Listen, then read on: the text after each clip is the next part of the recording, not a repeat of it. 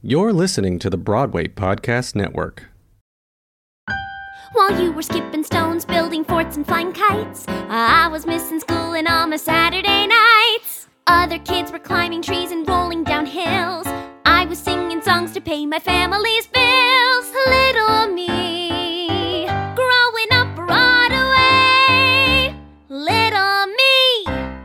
Hello, welcome back to Little Me. It's me, Mark Tumminelli, and I have a great guest today. He made his Broadway debut originating the role of Charlie in Charlie and the Chocolate Factory and can currently be seen starring as Christopher Hillard in Broadway's Mrs. Doubtfire. His regional credits include A Christmas Carol, Shrek, Billy Elliot, Mary Poppins, Singing in the Rain, Mame, and Peter Pan. His TV and film credits include Broad Squad, In My Mind, John Mulaney and the Sack Lunch Bunch, and A Cape Cod Christmas. Please welcome Jake Ryan Flynn. Hi, Jake Ryan Flynn. How are you? Good, I'm good. You know, just um, we're in the Just- end of previews. You know, Broadway. Starring on Broadway. Just- No big deal. you know, casual Joe Allen's Broadway. You oh know. yes, is that what's? Do you go to Joe Allen after that's my show? favorite place. I'm not even joking. All right, what do you do? You get the meatloaf? I get the chicken. Okay, I've gotten that since I've like been ten. It's a all right, thing. it's your thing. Now, have you had the meatloaf? I have not had the meatloaf, No, and now I I'm going would to go have it. Never. I would never order meatloaf anywhere. I barely ever eat meat, but Really? that meatloaf is so good. oh, they have a new dip. Oh, this like guacamole dip. Ever since uh, when they Yes. came back from COVID. Oh, This It just- episode is brought to you by Joe Allen. Joe Allen's. Okay. So, how's it going over there on Broadway in the new family musical Mrs. Doubtfire? We've been waiting for you and you're here.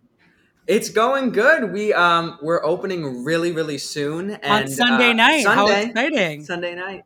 It's really exciting. We've we're frozen the show. We've done all the changes. We I think the show has even gotten better after the pandemic with all the new things they added and changed with the What are- and all. Yeah, tell me about some of the changes that have come up between your fir- 1.0. Well, you had 1.0 out of town. 2.0 would have been your previews that you had pre COVID. And then The three. 3.0, you're in 3.0 now. Um, what kind of changes have happened? Well, uh, the biggest changes because we did a reading before Seattle, and I think our biggest changes weren't from reading to Seattle, but Seattle to Broadway before Uh-huh. COVID, and then the COVID pandemic hit after our three previews. And when we came back, we we did this. We have this whole new opening number, and uh, uh, one of the numbers that we have in the show that Charity Angel Dawson sings has been amazingly redone, and it is incredible.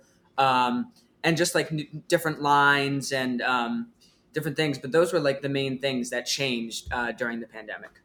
Coming Okay, so out of the let's- Let's go back. Let's tell your Doubtfire story from the beginning. So this show started. How how many years have you been with Doubtfire now? I did the first uh, reading in May, May 2019, the end of May-ish, middle of May. Okay. So And how old were you then? years. Yes. I was 12, okay. I And now you are 14. uh, 15, and I can 15. smoke. Anyway, oh uh, God. Can you smoke at 15? Is that is that allowed? no, but at this point, you might as well on Broadway. You might as well Uh, have a martini and smoke at Joe Allen. All right. Yeah, So pretty much. When when did the first audition come to you, and were you familiar with Mrs. Doubtfire like as a movie? Uh, I actually hadn't seen the movie, but my mom had seen the movie, and so when we got this audition, she was like, "Oh my god, this movie's so funny!" And I end up, I uh, after I had done the audition, I watched the movie with my whole family and loved it because my parents knew what it was. I hadn't, I've heard of it, but I had never seen the whole movie, Yeah. and I I loved it. So we watched the whole movie, and then I found out that I got the reading, which was super exciting.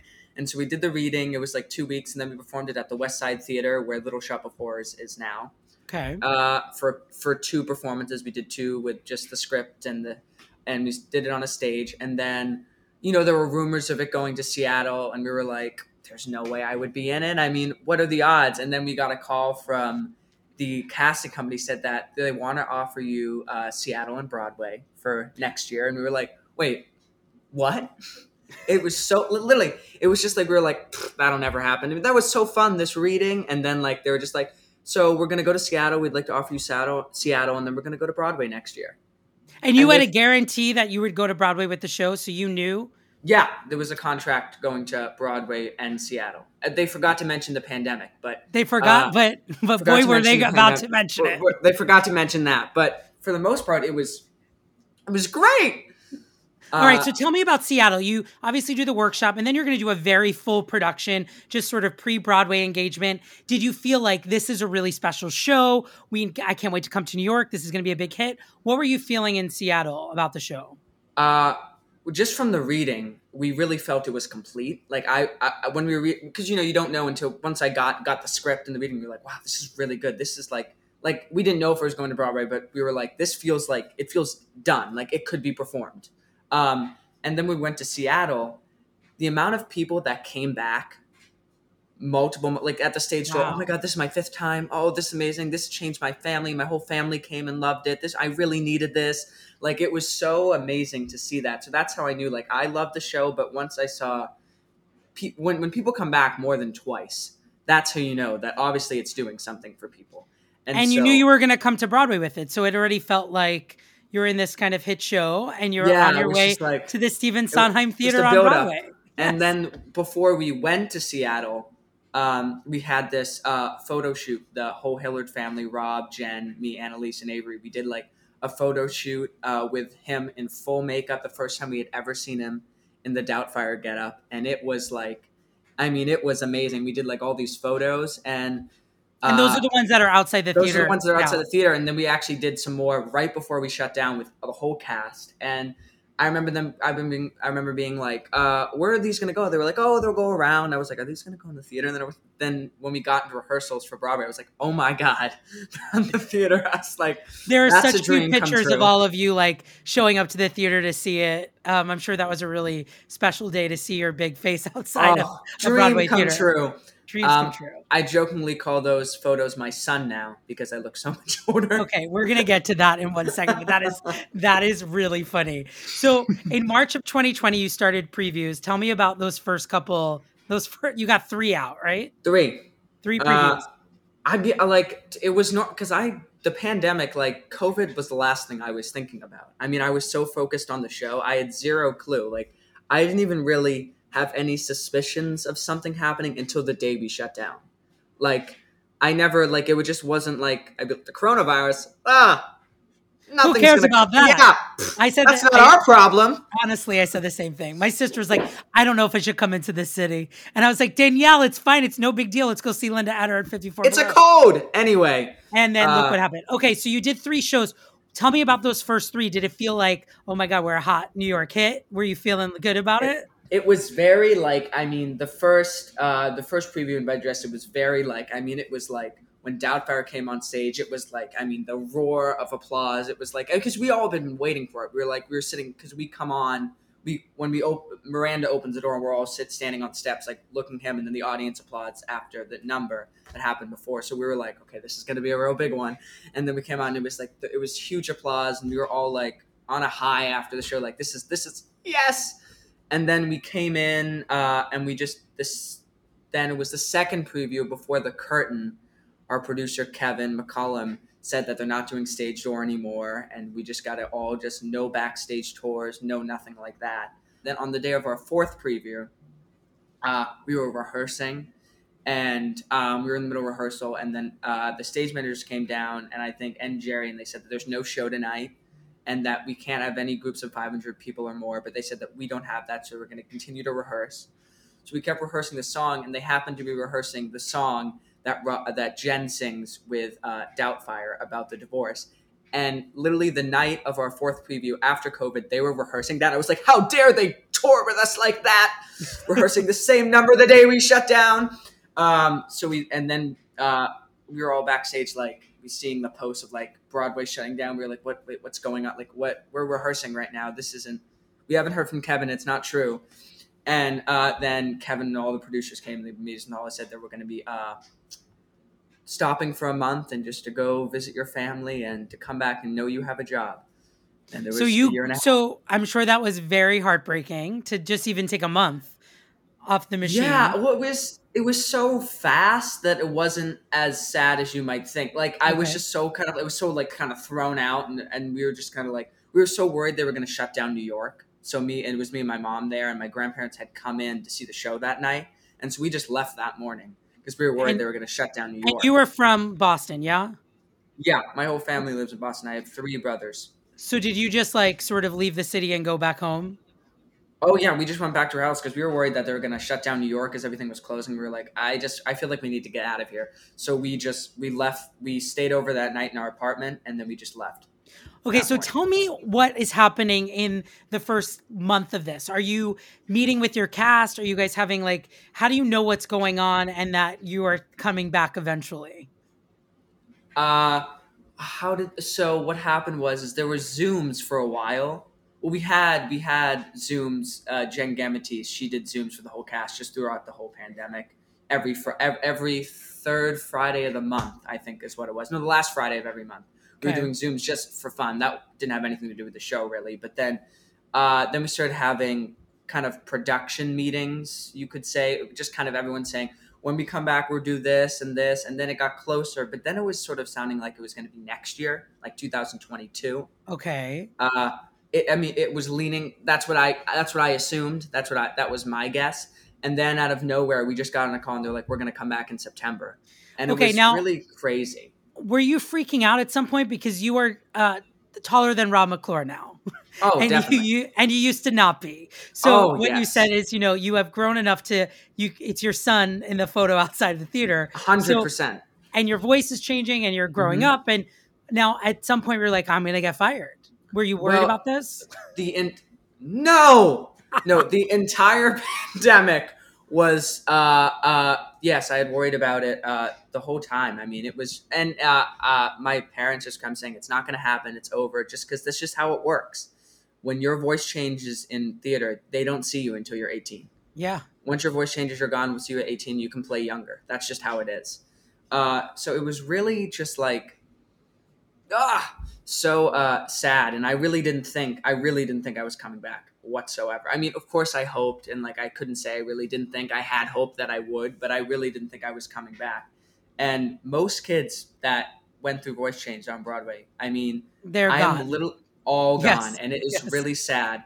I mean, the only person I know that has stayed with their production is my friend Alex, who moved up to the older brother in Caroline, or Change. That is the only person I know. Everyone else has been let go, and it's really sad to see. when did Um, you and it- find out that you were in fact coming back to with the show to to originate your role?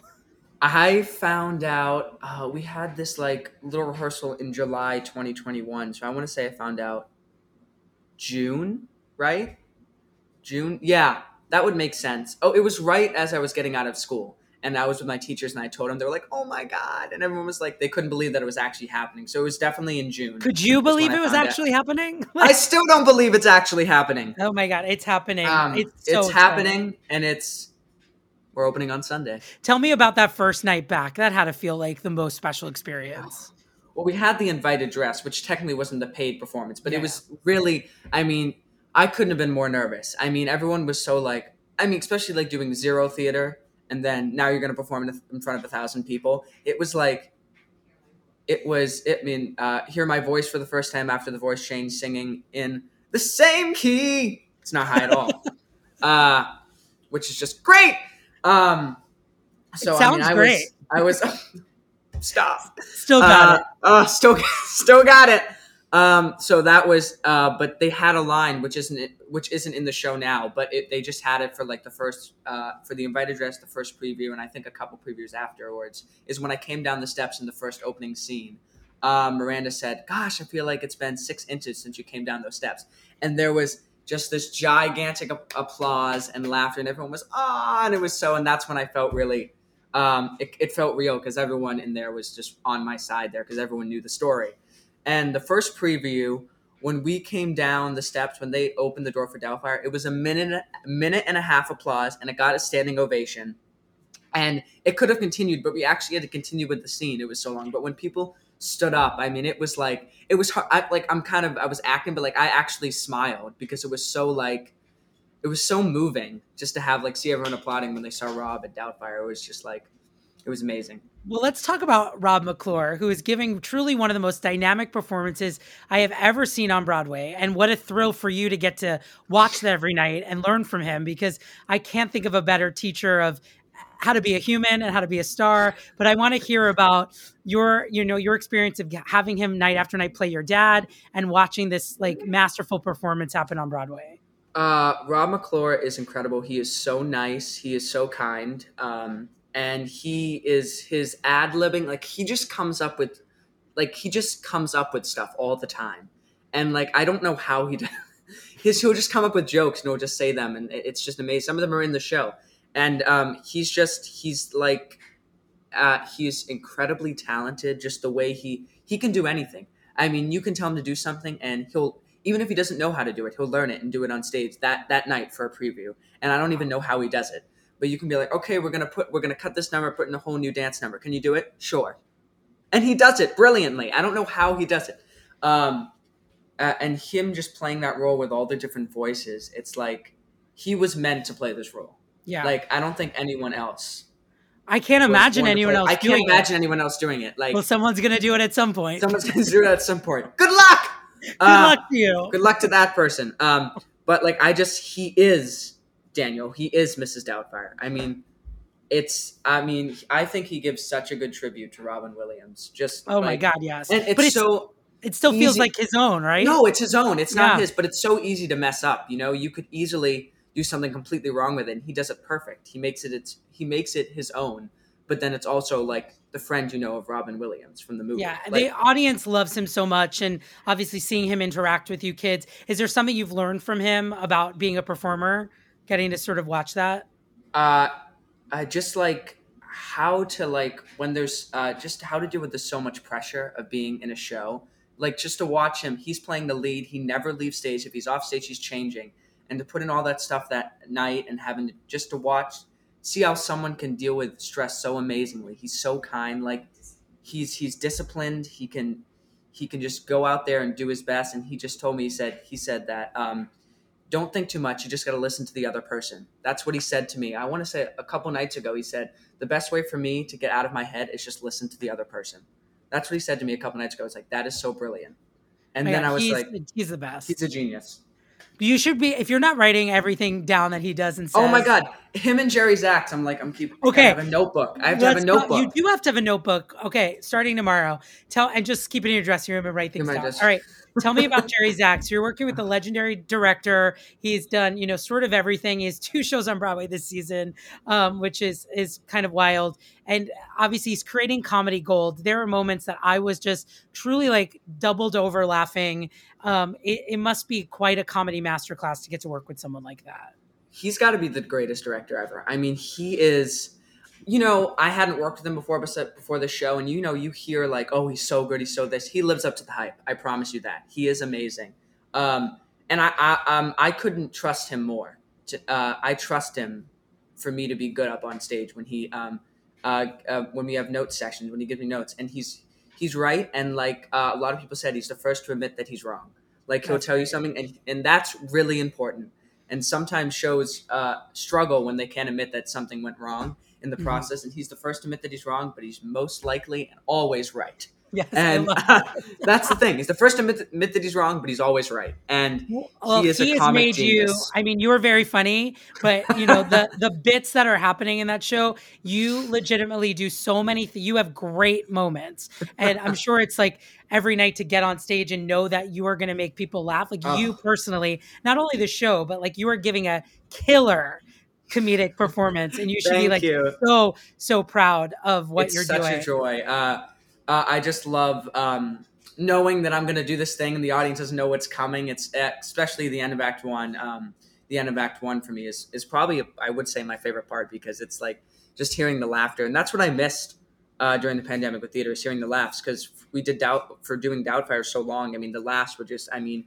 people just like the amazing laughs we'd hear that's what i missed the most Yeah, you're like doing a Um, sitcom. It's doing a sitcom on stage it's unbelievable. This podcast is sponsored by Cloud Optimizer. As a business owner or IT manager, are your cloud investment costs going up and you don't know why?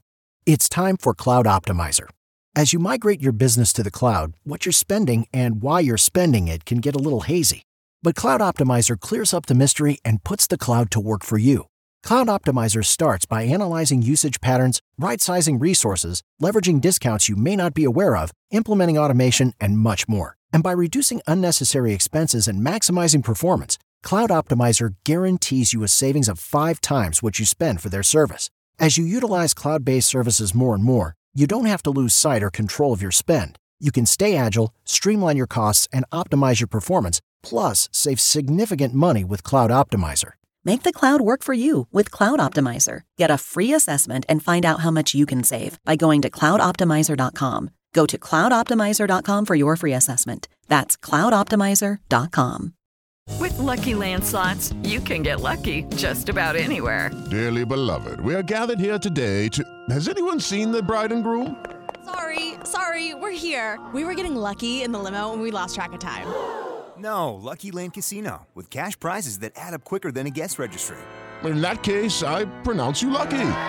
Play for free at LuckyLandSlots.com. Daily bonuses are waiting. No purchase necessary. Void where prohibited by law. 18 plus. Terms and conditions apply. See website for details.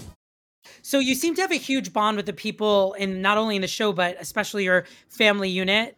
Um, was that instant? Did it feel like you know what was how did that all come together because the the three of you kids really feel now i've known analise her whole life but it feels like the three of you kids really are brothers and sisters it's it's wild to watch Uh, well, um, I had been with Avery uh, since the reading, and I did Charlie with her uh, older Brother, brother. yeah. So I had known her for four years bef- Yeah. prior to that, and we had done the reading, and then uh, we met Analise before Seattle. And you know, when you have spend the holidays with a cast, that just bonds you. And we, uh, me and Analise, would spend like every day off together in Seattle. Seattle Great Wheel. We did all the tourist attractions. I mean, we did everything. We were. Um, but like when we, we had Thanksgiving together, uh, we had. I mean, we all the entire cast spent Christmas together. I mean, it's family. you And are was- a family that's why it's it literally a like family. We did all the holidays. We did everything a family does every year. Uh, and now we get to sing about it. Uh, so uh, it bonded us together very well. Um, except Brad Oscar. Ugh, you can't stand them I can't. He is. God. That's the other thing. Your supporting cast, there are so many features in this show. And like you have Rob Bartlett killing it. Like it's Ugh. just it's so funny. Um, there's so many great moments in Jay Harrison. It's just like your show is fabulous. You should be so so proud of what you guys have created. What do you think people will take away from this show if they're, you know, on the fence of like, I don't know if I want to go see a Broadway show yet. I don't know if I feel safe. I don't know if Mrs. Doubtfire is a show I want to see. What do you think people take away from the experience of seeing your show? Um, well, everyone thinks it's just a comedy, but it's really not. I mean, uh, it is. It's really sad. I mean, and I think that's um, where um, our show differs from the movie because when you sing about a divorce, it is really sad and losing his kids. I mean, yes, it's filled with farce and it is hilarious, but it's also at the core really emotional. And I think that's where that's how we knew we had something good in Seattle because people would be crying and just like, oh my gosh, I didn't know how, how much I needed that. Especially people in our cast who have dealt with divorce. Like, I mean, they get so emotional at the end of the show because it's like this, uh, like Rob said that in, in this was the first movie that didn't end with them getting back together. It ended Yeah. with them divorced, but everyone's happy again. You know, it didn't mm-hmm. end with, oh, they're back together. The, the, they made a mistake and now they're back together, happy ending. It didn't end like that. It ended with accepting how your family is. And I think that is something that is really important right now. Oh, that's so awesome. Well, I'm so happy for you, and I can't wait for everyone to see you and Mrs. Doubtfire. But we're going to jump back a little bit. So, um, obviously, you're a theater loving kid. It seems like your whole life. Um, you have three younger Yes. brothers. Your dad is a former Baltimore Ravens player, whatever that means. I'm on the I was, wrong. I was going to go pro, but I hurt my leg. Now, I'm, I'm sure as like the you're the oldest, right? Uh huh. I'm sure as the firstborn son of a, you know, kind of famous guy, did he try to make you uh, like a, a sports kid? Of course. We tried all the sports and it didn't work out, I like to say. Uh, not for But you me. were but you were belting everywhere and they're like, well maybe yes, but I could hit a high C. Um, uh, so uh, they enrolled me in community theater, and they were like, "We gotta uh, uh, finally notice that he does not stop singing. Maybe this is um, even like neighbors would be like, he just did the entire production of Les Mis with one person. That's not normal. Maybe you should No, have him do community I theater. think it's it's very normal. It's very normal. Uh, you know, I just do that just for people.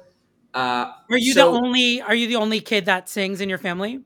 Uh, I actually did. Uh, well, most of my all my brothers do sports, but uh, my brother Joe, one time together, we did a regional production at North Shore. We did Christmas Go together, and we played the two uh, Turkey Boys. my dad's loved theater when he was playing football. He's loved theater his whole life, and uh, so he couldn't love theater more. He loves going to see shows. Um, so that was something that we bonded over. Me and my dad listen to overtures all the time. It's a thing we love to do. I love Literally, that. We just listen to overtures, you know, like the Hello Dolly one. Oh, Sunset That's a good one. Boulevard. Gypsy's the best overture though. Gypsy So- is so womp. and then Merrily We Roll Along is the second. If you don't know that one, I love right. a long overture. I love a long overture. Do you guys? You guys don't really have? Do you have a big overture at Doubtfire? No, no, we don't have a long overture. They're Um, not. I'm t- they're not giving you one. I'm tell- they're not giving which was a single tear moment, but I get it. It's a new show. But um, I'm telling you, when we do a revival, I want a five minute. I All want right. like every song. Now at North Shore Music Theater, that seems to have been your theatrical home as a kid. You did a million shows there. Tell me about working there. As did it feel so special? Like as a kid, you're doing kind of going from community theater to like kind of big regional theater. Uh, yeah, my first show was when I was eight. I did. Ti- I was Tiny Tim at North Shore Music Theater for two years, and uh, my mom liked to say that's when I found my people. I mean, I couldn't. Uh, I have so many friends there that, like, I even after Charlie went back and did shows. Um, it is such a. I've done eleven shows there. It's been like my. It's Wow. my second home, and it's seven minutes away from my house. So I mean, I could do. I did shows all the time. That would be my summer. I would do. Like one year, I did. Uh, I did Mary Poppins, and I'd sing in the rain, and that was all of July and all of August. That And sounds was like that, that's that my was my dream. that was my summer. Uh, so it's just been amazing, and I've met so many friends there, like um, Kevin Hill, who actually helped me with my audition for Charlie, uh, and his husband Matthews, the casting director there. Kevin Hill is the artistic director. Uh, Bill Haney, the owner of North Shore, and Karen, who's the general manager. All of them have just been like so supportive of everything. I've I love that you're men- you're And- mentioning the general manager. You Yeah. are you are you're so on top of everything. It's incredible. Uh, but like, Did they been- help you get an agent? Is that how it kind of started for Uh, you? I got an agent. I did a show. I did um, when I, I did Shrek the musical, and I played uh, Lord Farquaad's dad, Grumpy. For like, I had one part where I came on and mouth I was best, yeah. but I had prosthetics on my face, and it was worth it. Um, uh, and um, um, Dwayne Clark, who played the donkey in the show, had an agent, and he sent a video of me singing at like uh, at like the bar they have on the hill at an out night they call it, where the actors sing, and I sang a solo. I sing "Don't Let Me Go," and he sent us the agent, and the agent was like, "I want you as my client," and that's how I got, and then that's how I ended up got the audition for Charlie. I think I uh, watched like that that. YouTube video of you singing "Don't Let Me Go" today in preparation for this interview, Oh, and it's real, it's real cute, people. Okay, Uh, so when did the Charlie audition come up? Because you're about to make your Broadway debut in Charlie and the Chocolate Factory, an all new Broadway musical based on Willy Wonka, um, or you know, based on Charlie and the Chocolate Factory. But Chocolate Factory. you get my point. Um, Mhm. It must have felt like, oh, this this is going to be the next thing that I do. Uh, well, what ha- I actually really originally didn't get the part because I auditioned. I auditioned six times for the show. Wow. I auditioned three times for the lab, and I didn't get it. And I was just, I mean, I really thought I was getting the part, and I was heartbroken. And then I want to say a couple months later, they asked me to come back in, and I auditioned three more times, and then I finally got the part. I mean, I never thought we, uh, my mom, my mom and dad were like, oh my god, you know, we're gonna support him. We're gonna go on audition. There's no way he's gonna get it. Oh my god, he got it. Now we have to get an apartment. I mean, we never expected uh, me to ever get the role. Like one of my teachers um, uh, was like, uh, he he would always say he was going to be on Broadway. I didn't know three years later he actually would. and that i mean it's true so how how did your family deal with that adjustment having three kids and uh, being in new york and being in boston how do you how did how did that all shake out Uh, well, uh, my entire family is back in Boston, and what we do is my mom, my dad, and my grandparents every couple weeks would switch off, um, and of course my brothers never come down and see the show. And then on on anytime I had a day off or I had a vacation, I'd go back there, or holidays they'd come down, either or. But we'd switch off. So sometimes my dad would watch me for a couple weeks, and then sometimes it'd be my mom, and then my grandparents. And my grandparents became famous at the Lunt-Fontanne Theater. I'm not even joking. They were more famous than me, and I was in the show. what Uh, were they doing at, at the Lunt? no, they would just go all the stir? they would just go all the time, and they knew all the house managers. Like my mom got a free drink because they knew she was uh, the daughter-in-law of Kathy and Mike Flynn, who were the grandparents of Charlie. Oh I am God. not even kidding. how did your brothers uh, um, sort of react to seeing you on broadway i mean it feels like Uh, a really big deal Um, I, I mean, I would think they were so proud uh, coming to the, see the show, and they they love going to New York. Like when uh, once we did Doubtfire, we wanted to all move into an apartment together. This is before COVID.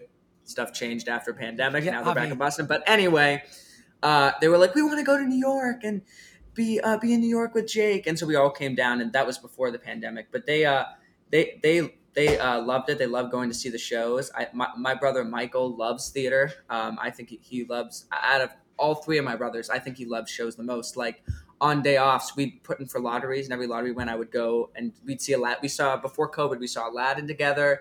He saw Frozen. This is my brother Michael would just go see all these shows because he won love all these that. lotteries. Um, So they're Uh, like so everybody's so supportive. Six is so fun, right? Ugh. Everybody is so supportive. Um, now Charlie is a big Broadway show, and you had to share the role with two other boys. Talk to me about sort of the challenge and the delight of having like a little team playing the same part.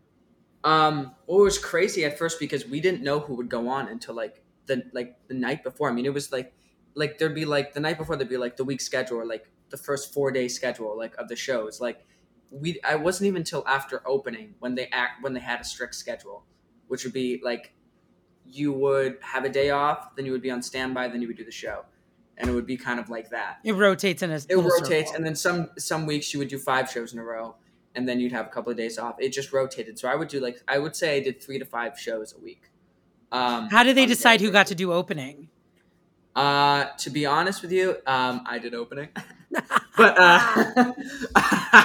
no, I'm just kidding. Uh, but uh, I honestly have no idea. I just looked at the schedule and I was opening, and I had a heart attack, and I woke up at seven in the morning on opening, nauseous because I was so nervous. So Charlie wasn't like totally crazy well received within the theater community. How much as a kid are you aware of that kind of stuff, or is it just completely out of your mind? Well, uh, You're a well- real you're a real theater kid, so we can have this real conversation. Well, I mean, I I knew, but uh, Okay. I think I really well. I knew we weren't getting good reviews. I knew Yeah. that, and I knew it did have something to do with our set, which didn't live up to the hype as people might have thought. Well, because the um, UK set was so huge and the UK set of was so huge, and the expecting show was really. I really thought the show was really good. Like I mm-hmm. really thought the show was good, and I said I thought if the set was as big as it was, I really think we could have had a, a good one there. But it was. Here's how I was concerned: is when I think I did the invited dress. It was it was my first show that my mom saw me doing it, and at the end of the show, I said. At the beginning of the show, I go, Did you like how Christian Borle at the beginning of the show came out behind the factory? And she goes, That was the factory? Okay. Great. Bum ba da dun dun dun dun. Great. Anyway, Okay. um, yeah, it didn't. I, I get it, but so you were aware that, like, yes, but but it doesn't change the job you have to do. And what's No. interesting about that show is I had seen. I think I was at in the invited dress, and then I came back in the summer to see it with like a camp group, and the show had settled in actually a really beautiful way, and it seemed like it got significantly stronger as the run went on. Did you feel that as a company? Yeah, I thought the sh- like the show really felt like when we were in rehearsals, like the show really felt great, and like I, I I think the show with Christian was amazing, and all the actors were played their parts so well. Um, I really felt like we really, especially like, uh, I feel like we really, because we knew like we were like kind of all in this situation, and we just really wanted to make it, uh, make it as fun as possible. Just once we knew we were closing, like we were all kind of like, Ugh, but we were like, you know what, let's just let's make this good, and like I think we really, I think we gave people a great show. Like I think it was a really great and show. you got to make a cast album, which is really Yes. exciting. And And did you was- stay? Yeah, go tell me about that. uh, the, the the cast out. Uh, it was um uh it was amazing to like. I mean, I just never thought I would be making a Broadway cast. I mean, it's crazy. Yes, and even when I look deal. back and I just listen to myself, I'm like, I sound so young. And it's like I just think about like if I could redo that Broadway debut a million times. It was it was such an amazing experience, and it was we ran for ten months, and at that time I was like, by the end of the run, I was like, I really wanted to be back with my family, so it was really kind of You got I the year. It was kind of perfect. I really got I got the experience that I I got the perfect experience anyways. So it's not like I got cut short of anything really. Uh, was it hard to readjust to life back at home and kind of not being on Broadway?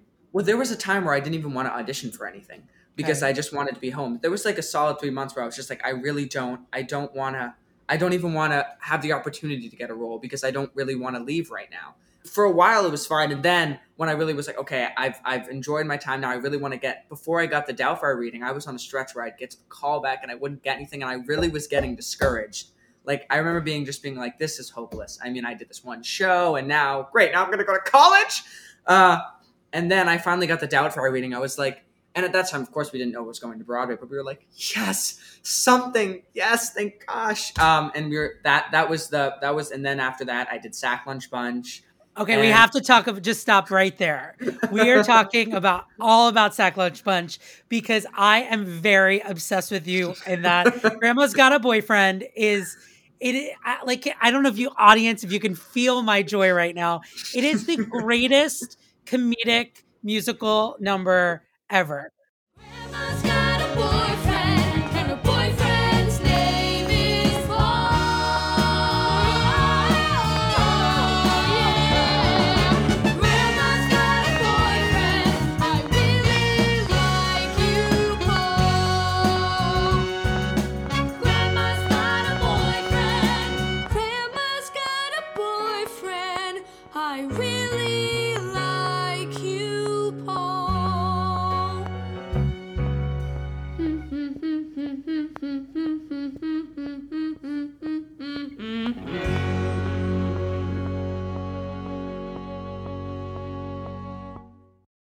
Tell me about the first time you heard Grandma's Got a Boyfriend. And like, did you know it was your song? Like, wh- how did that all happen? Uh, so I had auditioned. So I was I was actually doing at my, I was at my school and I was doing a show that I'd written. At, I'm doing a school show, and my mom and I was doing a show that night. My mom told me she was like, Jake, we got to wake up early in the morning because there's a show coming. But the reason why your manager really wants you to do it is because he's going to be in the room, John Mulaney. They told me he for this day they're going to accept self tapes, but only for this day is he going to be in the room. And I was like, okay, I really have. I mean, he's in the room. I really have to do this.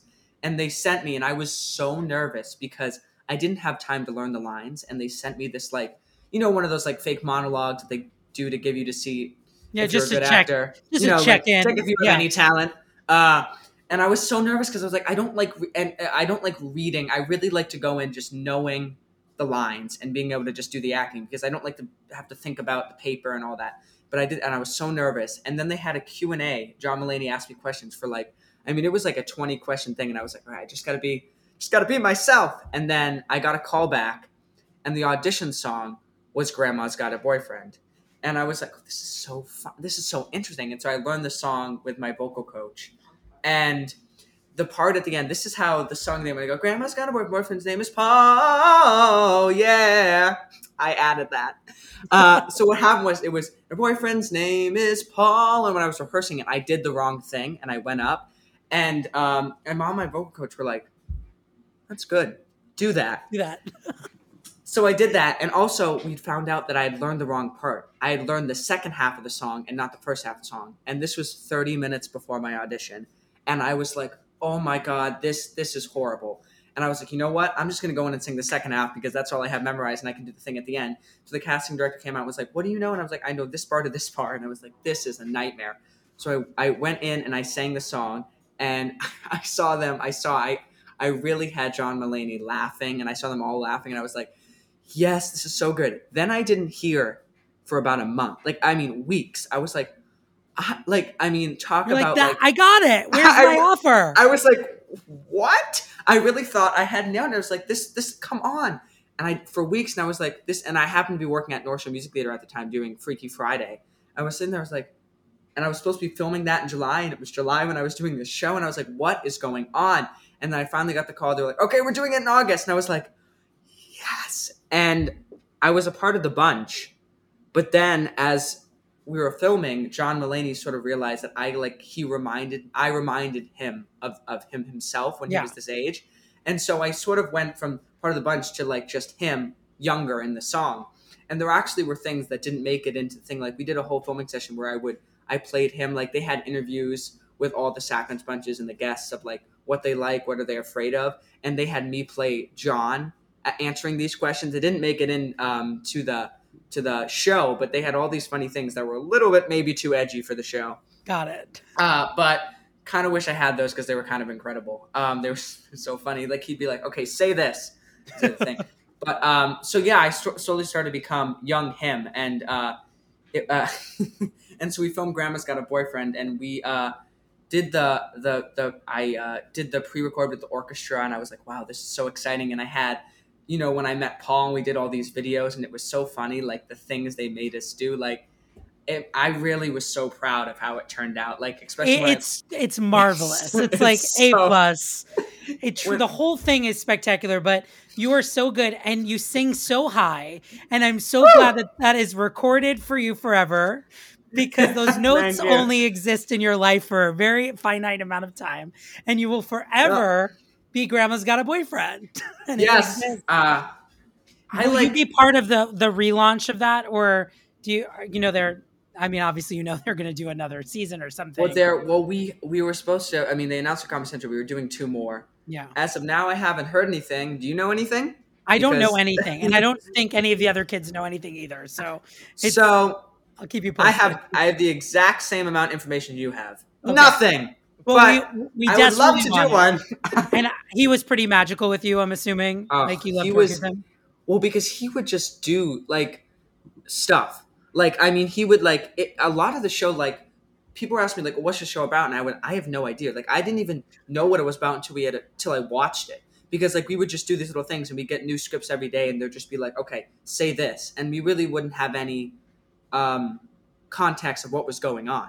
It was just like different little scenes that were scooped together, and all of a sudden I was like, "Wow, this is brilliant!" Like I never really had any any idea what it was going to turn out to be. I just knew the part Grandma's got a boyfriend, and then like the other scenes that we did. And one scene that I did is when Jake Gyllenhaal did uh, the uh, music, Music uh, everywhere. Yeah. music everywhere. That being in that room, him. I mean, he came in for like a couple hours and he sang it live with the music in his ear. It was the most incredible thing. I mean, oh, he had this moment where he was saying his lines, then he just stopped and just went like this, and John was like, John was like, Mr. Music, and he's like, ah, ah let's do it. and I was like, it was just full on improv, and it was incredible. Like, I, I, I to see someone come in and just like do that, and they'd be like, he had a hard out at this time, and I was like, well, he knew it. Okay. Well, Like, he knew what to do. like, he, he I mean, you have in. these like create unbelievable comic moments in your life working with people like Christian Borle and Rob McClure and John Mulaney. It's like it's it's truly if you don't grow up to be the greatest comedic actor we've ever had, I don't know. I, don't know it's impossible. now Uh, you are also a writer. Am I? You've you written a musical? Is that true? I well, uh, well, well. I wrote uh, for my school. I wrote a show about because in when I was in school, we read about Frederick Douglass, and I loved it so much that I wrote a musical and we performed it at our school. And then during Doubtfire, ever since since Seattle, when I was in tutoring, I would run out of work because my school didn't give me a lot of work. Now I'm in high school; it's different, but I didn't have a lot Yeah. of work. And my tutor Amy woke, and all we my love tutors- Amy. Big shout Amy out Woke. to Amy. Tell her I said I- hello. Keep going. Amy woke, Irene, and Lillian were all a part of this, and they would. So, Amy woke. We were just sitting there. We had hours to go because I had nothing to do, and she was like, "I was like, okay, how about you give me a little phrase or something, and I have to improv and make a song." And she said a surprise party, and what came out was a surprise party for Sue. Turns into it's a full one act musical. We have like ten songs. Everyone in the cast is a part of it. There is a Sue the Musical Instagram. Go follow it. It's Sue the Musical and Okay, Aaron Kaburick. I can Sue the Musical. I, I can announce this. Aaron Kaburick is playing the role of Mr. Ross in our show, the All owner right. of the boss. Casting, more casting coming, but like it's a full on show. It's like it's crazy. Like I was just talking with Irene, one of my tutors. She was like, "It's crazy what this has become. It was a stupid, funny idea, and now it's literally a show, and everyone in the building knows about it. Like you are changing. You're going to change the world. Look at you. I mean, like- it's gonna be a hit. We don't You're do the next. Andrew Barth Feldman. Like it's all it's all happening for you. Okay, you could say that. I'm going to say it. I'll, we'll call him after. Now, um, Cape Cod Christmas is your is a Christmas movie that you shot. That's coming. Is it coming out this this It's holiday season? Out, it's coming out this December. Uh, and where can we catch Cape Cod Christmas? Uh, it is going to be. I think it's going to be. I mean, Hallmark, ABC, Lifetime. I mean, it's. It, was so because we filmed it during November 2020, Yeah, and it was. It was like it was so fun to do. Like and you're just like a little kid in it, and now you're an adult teenager. I know. It's like it was. It was so amazing do. I met so many friends doing that show, and we just like were in Cape Cod. It was like so nice. Like it was literally like a vacation, and I'm filming this awesome and uh, this Christmas movie. It was amazing, and love those craft service. I mean, that is my favorite part of. T- I mean, Crafty is crafty does make the whole experience better. I mean, it? it's really like I don't. I might not even be hungry, but I'm gonna get it because it's craft service. crafty, yes. Like, and any, it's- anything you want, they have. It's great. It's anything. It's like I didn't even know I wanted bacon, but they have it. Like, it's the is that that's like the midday special. You oh my god! Oh, the that right food. they had this food truck, uh, and they'd, they'd be like one day it was like a new thing every day. Like it'd be lobster one day, and then it was barbecue, and I would be like, I mean, this is the life. You got we got to get you on a Disney movie. That's what happens Oh, every I wish that'd be amazing. Okay, so I read an article about you when you were 10 and you said, My goal is to be on Broadway. I love New York City. I want to be the Phantom and Phantom of the Opera. I think it's a good role. I love his voice and I really love evil characters. Okay, so you're not the Phantom yet, but not only have you been on Broadway once, but you've been on Broadway twice. Are you, how, I mean, how thrilling is it to be like legitimately living your dream? Uh, it's it's cr- I mean it's it's crazy. Like I, I would just like I had this moment a couple of days ago where like I would like like to be noticed for things that I do. Like when people come up to me, I loved you in Sack Lunch Bunch or I loved you in Doubtfire. It's like it's like it's a dream. Like I never thought that like people would even like know I was singing on stage and doing things or like like or even like going to see shows and knowing so many people in other Broadway shows, just like no, seeing all my friends in other shows and like especially with this coming back, it's like everyone's all of a sudden coming back and doing things and everyone's like, "Oh my god, hey." And it's like it's it's it's just it's like I mean like uh, people know who I am. Like I was just walking on the street and Christopher Sieber was like, "Oh my god, welcome back. Hi." I'm like, "How do you even know me?" You're in the, you're, you're star, because you're the lead, you're one of the leads of a Broadway musical. Like, How do you even know who I am? I'm Oh my God. cry. It's Uh, so exciting. Well, you've done the thing and you're doing it brilliantly and you're such a smart young person and it's because you. of you will like keep I'm sure you'll create more and more theater, not only star on stage but get in those movies so you can get the craft Oh. services. We have to do the Broadway Workshop quickfire questions. It's a list of questions Okay. I put together with myself and some of my students at Broadway Workshop. So here we go. First audition song. Okay, my first audition song was for Christmas Carol at North Shore Music Theater, and I did "Consider Yourself" from Oliver. Excellent Uh, choice. and I did that from years eight to ten. Definitely, Great. Those were my eight to ten. That's a Consider yourself years. All right. First Broadway show you saw. Oh, a Spider-Man: Turn Off the Dark, Oh and that is where I fell in love with Patrick Page, one of my favorite Broadway actors. What a, Uh, what a talent.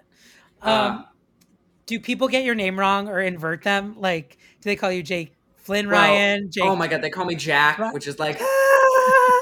and then for a while people would call me Ryan because there were three Ryans and Charlie. I would love to get the Ryan. I'm just like, oh no, it's Jake. Not Oh bad. God, that's amazing. Anyway, uh, so Jack, Jack, and Ryan definitely. Who would you like to work with that you haven't? Oh man, there's so many. Uh, I would Hugh Jackman.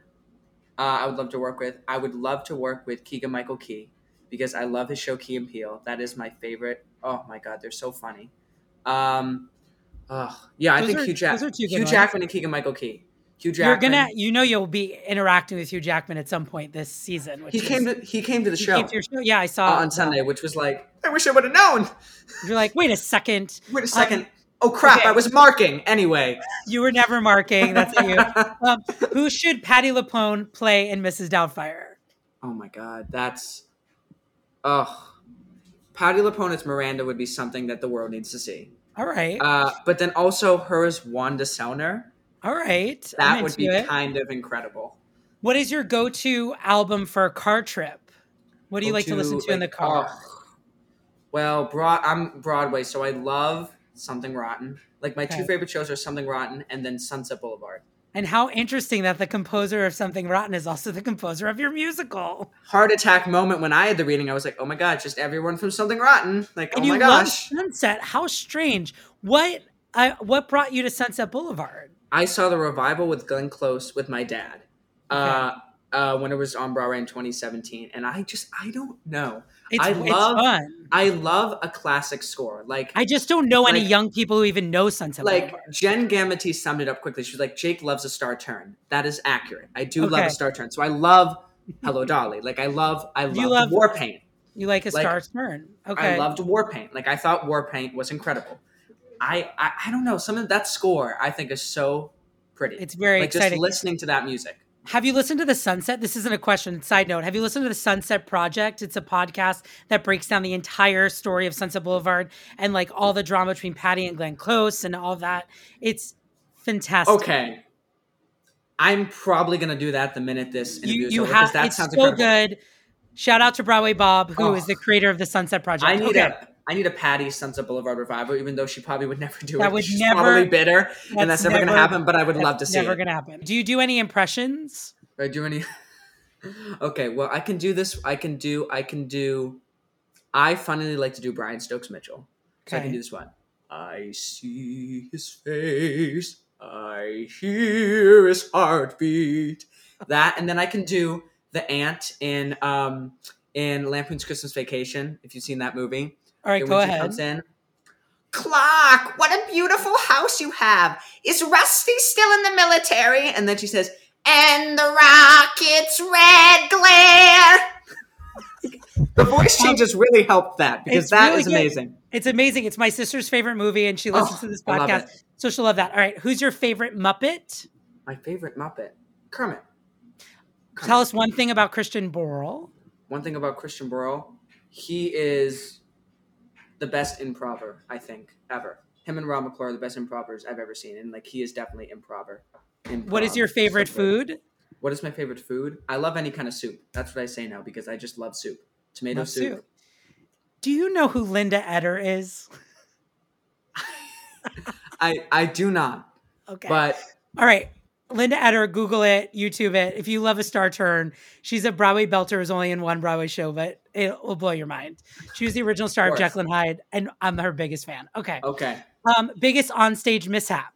Biggest onstage mishap. Okay, well there's I, I'm Charlie. There wasn't actually that. Well, there was a lot. There's there's so many. Okay, well one that happened recently, which is kind of incredible, which was our I th- it was our invited dress, and at the end of act at the end of act one, I see him in the bathroom, and um I have this line where uh, I don't think her face is a real face, and I spit and it caught the light and it hit Analise's face, and she went like this, and the audience just laughed, and I made it into Jerry Zaks's greatest moments in American theater.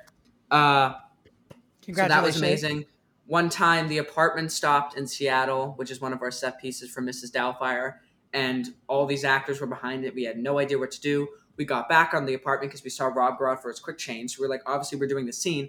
As me and Emily step on, it starts moving. So we jumped off, and then we finally got on stage. I'm nervous about the amount of automation in your show, so I'm sure Uh, there's going to be more of this. If I check in I'm with you in a year, Just waiting. I am just waiting. There's Uh, so many things that have to move um, in in perfect time. Okay, um, if you could have picked your own name, what would it have been? I could have picked my own name. That's so interesting. It's a weird question, isn't it? Oh my god. Uh, I mean, the first thing that came into my mind was Tim. I don't know why. Okay, but that's that was it. the It's Tim. first thing that came into my mind. So if you guys people want to call me Tim, sure. Sure. All right. Um, if you could go back in time and see any Broadway show, any year, any performance, what would it be? Oh. I really well actually I've been watching videos on the the Guys and Dolls production directed by Jerry Zaks. Jerry and I've seen I really want to see that. I would like to see the original production of Sunset Boulevard, uh, the producers, because I've never seen that show. The- like just the classics. I well, mean, the ones that luckily, a lot of those things exist on YouTube, so Oh, knock yourself out. Um, okay. Uh, what was your favorite quarantine TV binge? they have a quarantine TV binge. Oh my god, we watch. Everything. Me and my family. Wa- I mean, we have watched so many movies. I mean, it was all nice. This is all we did. We have all right. Six o'clock is our movie night. we watched so much stuff. We had. We watched. I loved The Servant. Oh my God. awesome. so good, it Uh, blew my mind. It oh. terrified me. Yes, Loved it. The last season of Schitt's Creek, which is my favorite show of all time. So good. Um, I mean, so many things. We watched. We, me and Dad started making it. We watched '80s movies. So like, all the '80s like, movies. give me like like what? Uh, like, Cloak and Dagger was one we watched, which is like Okay. my favorite 80s movies ever. We watched um, One Crazy Summer. Um, all right, I love an '80s movie. All, all the classics. I mean, it was. it Have was you seen great. Troop Beverly Hills? No, Okay, that's on your list. Troop Beverly Hills, Shelley Long. It's a greatest '80s movie. Okay. I love Um, have you ever had to call out mid-show? Have I ever had to call out mid show? No, I don't. I don't. No, I haven't. I've been sick. I mean, the closing night in Seattle, I was throwing up, and I was. But you made so, you made it through. Well, because we, we I, at first I was like, what's going on? Uh, and I was just, I threw up in the middle of the show, and then we just went on because we had no time for me to just leave. Uh, and then like Billy Elliot at North Shore, I threw up, and I still went on because there was no understudies. So I've never had to. I've I've never been right, so. we're, we're knocking on wood. You'll never call out mid show. I'll be like Carol Channing. I'm never calling out. All right. And my last question is what advice do you have for the 10 year olds out there that are have that same dream as you to be on Broadway? What advice do you have for young performers? I always like to say to just go in and as long as you know in an audition that you did your best, and even if you don't get the part, it's not your problem. If you go in knowing that, oh, I did as best as I could, it's 99% of the time it has nothing to do with your talent. It just has your looks, your height, uh, your looks. Uh, Your look- it's just your look- looks. It's just like you just you just don't look right. But um, uh, but like as long as you go in knowing you did your best and you were yourself, then that's the best you can do for an audition. And that's made it easier for me to cope with a bunch of rejection because that's literally what theater is. That is the hardest part is the audition. Well, it seems like you're doing very well and you're getting past you're not getting a lot of no's right now. So we're we'll accept your yes. Congratulations on um, opening Mrs. Doubtfire on Sunday. I Thank hope it is you. an enormous hit. Tell the people where they can follow you and find out what you're up to.